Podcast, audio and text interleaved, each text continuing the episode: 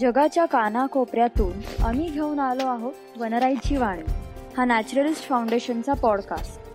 Season टूच्या पाचव्या एपिसोडमध्ये मी गौरी जोशी एक विद्यार्थी आणि निसर्गप्रेमी तुमचा मनापासून स्वागत करते.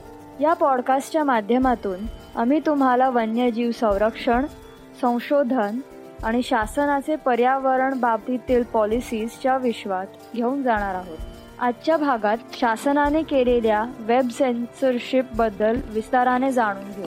त्यानंतर मॅडगॅस्करच्या लेमरची संख्या का कमी होते ते बघूया. शेवटी नामशेष होत असलेल्या रीफ शार्कबद्दल समजून घेऊया.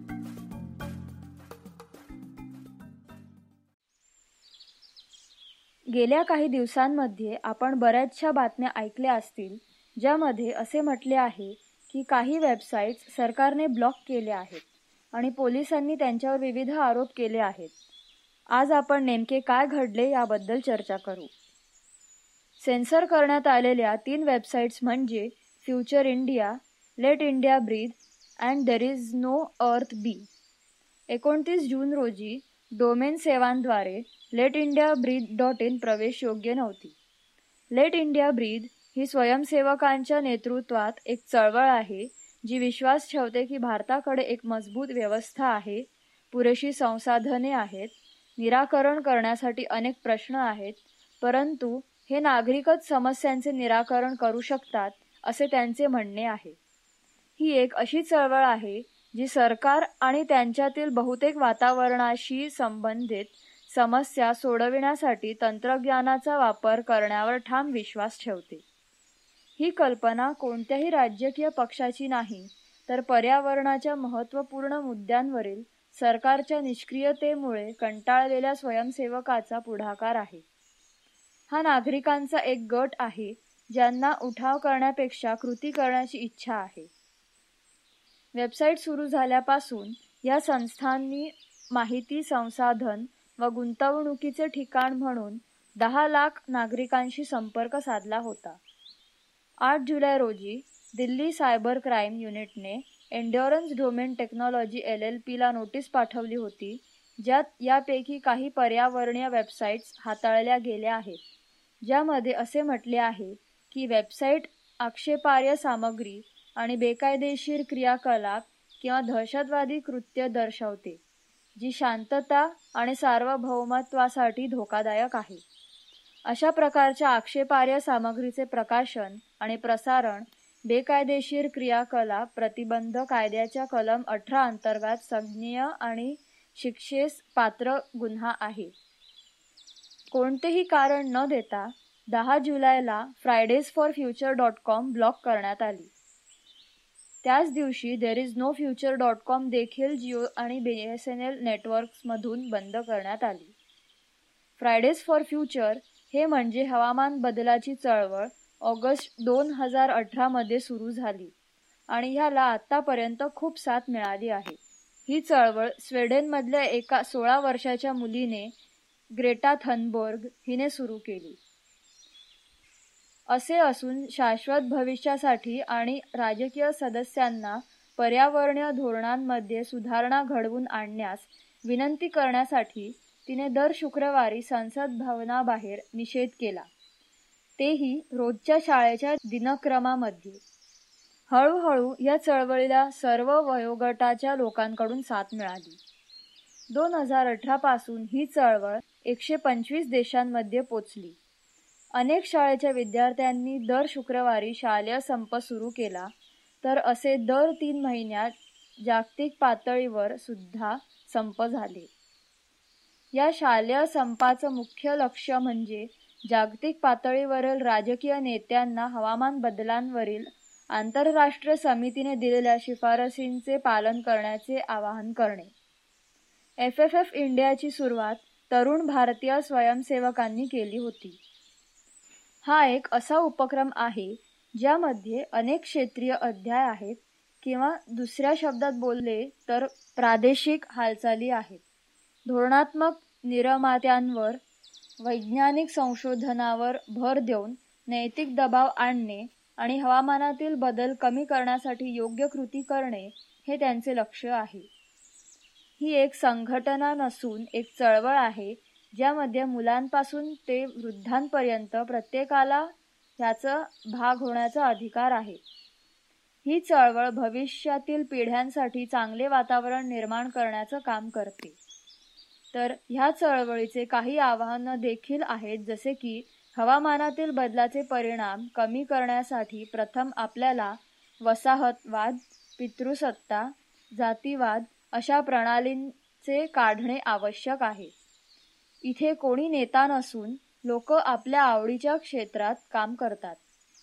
हे आदिवासी लोक उपेक्षित समुदाय L G B T Q plus समुदाय आणि स्त्रियांसाठी देखील आवाज उठवण्यासाठी प्रयत्न करीत आहेत. देर is no earth B he open community दोन हजार अठरामध्ये पृथ्वीवरील निसर्ग जपून ठेवण्याच्या उद्देशाने सुरू करण्यात आली. ही कम्युनिटी गांधीवादी विचाराची असून या समुदायाने देशभरातून आठ टन कचरा गोळा केला आणि एकशे ब्याण्णव छता मोहीम राबवल्या. ही कम्युनिटी गांधीवादी विचारांची असून या समुदायाने देशभरातून आठ टन कचरा गोळा केला आणि एकशे ब्याण्णव स्वच्छता मोहीम राबवल्या. त्यांच्या वेबसाईटवर पर्यावरण संदर्भात चिंता व्यक्त करण्यासाठी संबंधित नागरिक वापरू शकतील अशा साधनांचा समावेश आहे. तर जेव्हा नोटीस जाहीर करण्यात आली त्यावेळेला भरपूर संताप व्यक्त केला गेला होता. डेप्युटी कमिशनर अन्येश रॉय म्हणाले की ही नोटीस कायद्याच्या अबाधित कलमास ईमेलवरून पाठवली गेली होती. त्यांच्या डोमेन होस्टिंग सेवेच्या सूचनेनुसार कॅबिनेट मंत्री प्रकाश जावडेकर यांनी दिलेल्या तक्रारीच्या आधारे या साईट्स ब्लॉक करण्यात आल्या आहेत. ए दोन हजार वीस सारख्या विषयांबद्दल त्यांना बरेच ईमेल्स येत असल्याची तक्रार त्यांनी केलेली.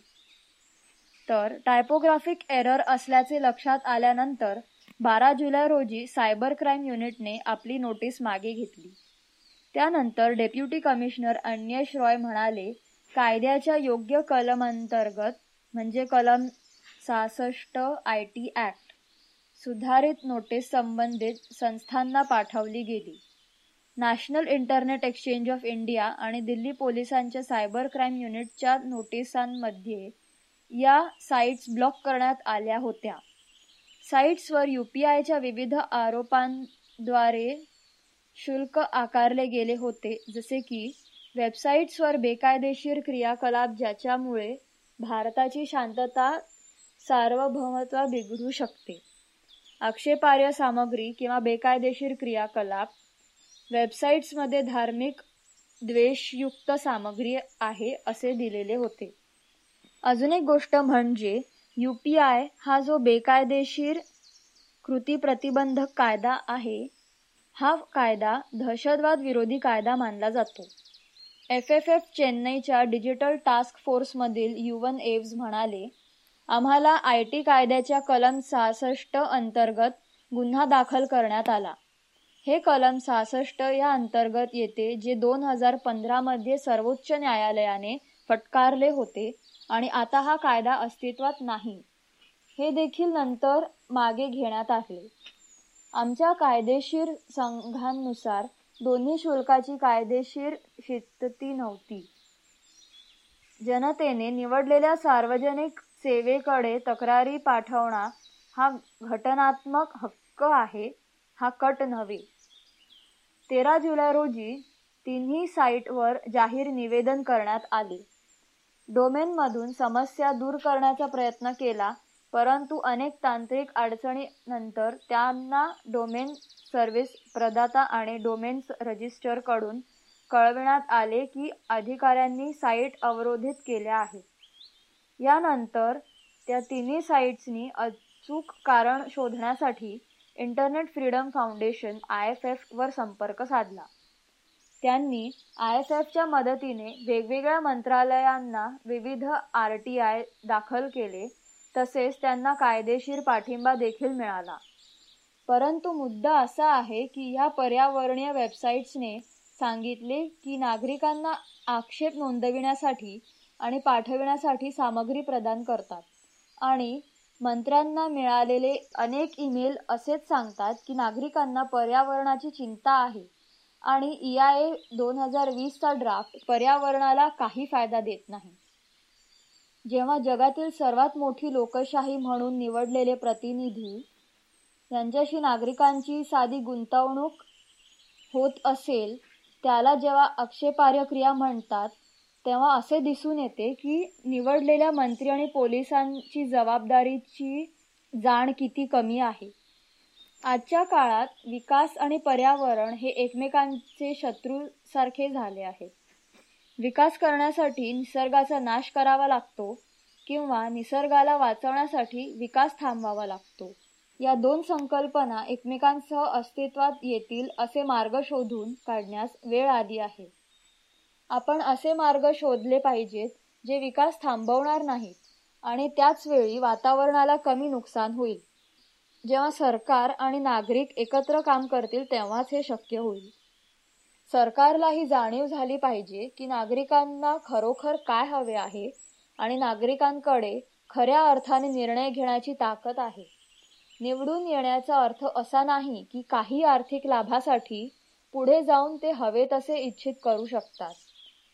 ई आय ए ड्राफ्ट दोन हजार वीस पर्यावरणाचाच नव्हे तर कित्येक स्थानिक समुदायांचा आणि आपल्यासारख्या लोकांचा जीव धोक्यात टाकतो. हवामान बदलाचे अधिक जगभरात बऱ्याच समस्या उद्भवता येतात. मग हवामान बदल खोटं आहे असे विचार ठेवणे मूर्खपणा आहे. कारण जगभरातील वैज्ञानिकांनी गोळा केलेली माहिती असे स्पष्ट करते की येथून पुढे परिस्थिती आणखी वाईट होणार आहे. या गोष्टी लक्षात ठेवून आपल्याला आता आपले पाऊल सावधपणे पुढे टाकणे गरजेचे आहे. आता आपण वळूया मॅडगास्करकडे. पूर्व आफ्रिकेच्या किनारपट्टीजवळ मॅडगास्कर हे जगातील चौथ्या क्रमांकाचे सर्वात जास्त जैवविविधता असलेले ठिकाण आहे. अनेक वनस्पती सरपटणारे अभयचर स्तनन प्राणी म्हणजे मॅमल्स व पक्षी यांचे माहेर घर आहे. इथे मिळ आढळणारी वनस्पती व इतर प्राणी प्रजाती बाकी कुठच्याही देशांमध्ये बघायला मिळत नाही. त्यामुळे वन्यजीव प्रेमींसाठी हे जणू काही एक नंदनवन आहे. मॅडगास्कर लेमर्स या प्रजातींचे मुख्य निवासस्थान व त्यांच्यासाठी प्रसिद्ध आहे. लेमर्स हे अतिशय हुशार लोभस असे प्राणी आहेत. Ringtail black and white ruffed mouse lemurs असे शंभरपेक्षा जास्त लेमर्सच्या प्रजाती बेटावर वेगवेगळ्या जंगलांमध्ये वस्ती करून राहतात. परंतु सर्वच चकाकणारे सोने नसते. मॅडगास्कर हा एक गरीब देश आहे व शेतीवर अवलंबून आहे. त्यामुळे जैवविविधतेत संपन्न असूनही पर्यावरणाला प्राधान्य न देता शेतीवर जास्त लक्षात केंद्रित केले गेले आहे. त्यामुळे काळजी करण्यासारखी परिस्थिती निर्माण झाली आहे आणि लेमर्सच्या तेरापेक्षा जास्त प्रजाती नाहीशा होत चालल्या आहेत. आय यू सी एनच्या रेड लिस्टवरील अद्ययावत माहितीनुसार एकशे सात प्रजाती आणि उपप्रजाती धोक्यात आहेत. त्यापैकी तेहतीस प्रजाती गंभीररित्या धोक्यात आहेत. लेमर्स नव्हे तर आफ्रिकेतील अनेक प्रमुख प्रजाती जसे की माकडे गोरेला ह्यांना देखील धोका आहे. हे प्राणी मुख्यतः शेतांमधून अधिवास गमावल्यामुळे धोक्यात आले आहेत. त्याचबरोबर कोळशाच्या खाणी बेकायदेशीर लॉगिंग अवैध वन्यजीव व्यापार किंवा शिकार यासारख्या संकटांना पण त्यांना सामोरे जावे लागते. आफ्रिका ते चीन मध्य पूर्व व इतरत्र पसरलेल्या भागात वन्य प्राण्यांचा अवैध व्यापार प्राणी संग्रहालयात ठेवण्यासाठी व पाळण्यासाठी केला जातो.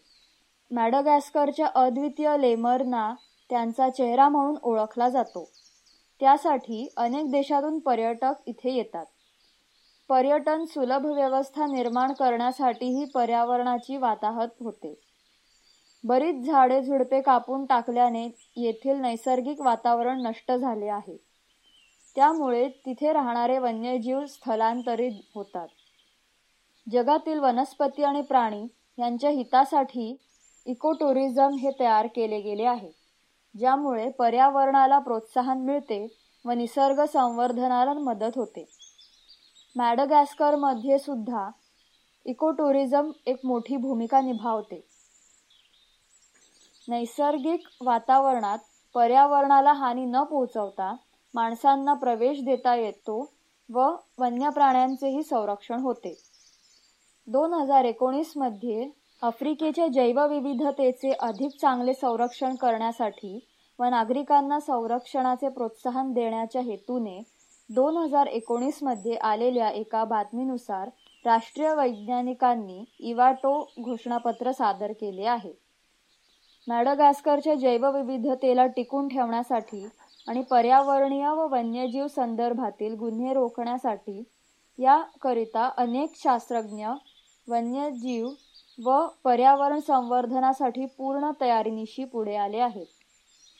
सर्वात महत्त्वाचे म्हणजे सरकारलाच संरक्षित प्रजातींची देखभाल करण्यासाठी भाग पाडणे. कोविड नाईन्टीनचा प्रभाव तर आर्थिक घडामोडींवर पडणारच आहे. तसेच दुसरा महत्त्वाचा मुद्दा म्हणजे हवामान बदल जो फक्त पर्यावरणासाठीच नव्हे तर संपूर्ण ग्रहासाठी विनाशकारी आहे. त्यामुळे लेमर्सची दुर्दशा टाळण्यासाठी काही पावले उचलणे अत्यंत गरजेचे आहे. उदाहरणार्थ बेटावर वाहतुकीचे निर्बंध घालणे आणि इको टुरिझमसाठी अधिक टोल वसूल करणे. लेमर्सच्याच बरोबर रीफ शार्क सुद्धा धोक्यात आलेले आहेत जगभरातील कोरल रीफची संख्या कमी होऊ लागली आहे हे आपल्याला माहिती असेलच. नुकत्याच झालेल्या जागतिक अभ्यासात रीफ शार्कच्या देखील कमालीची घट झाली आहे.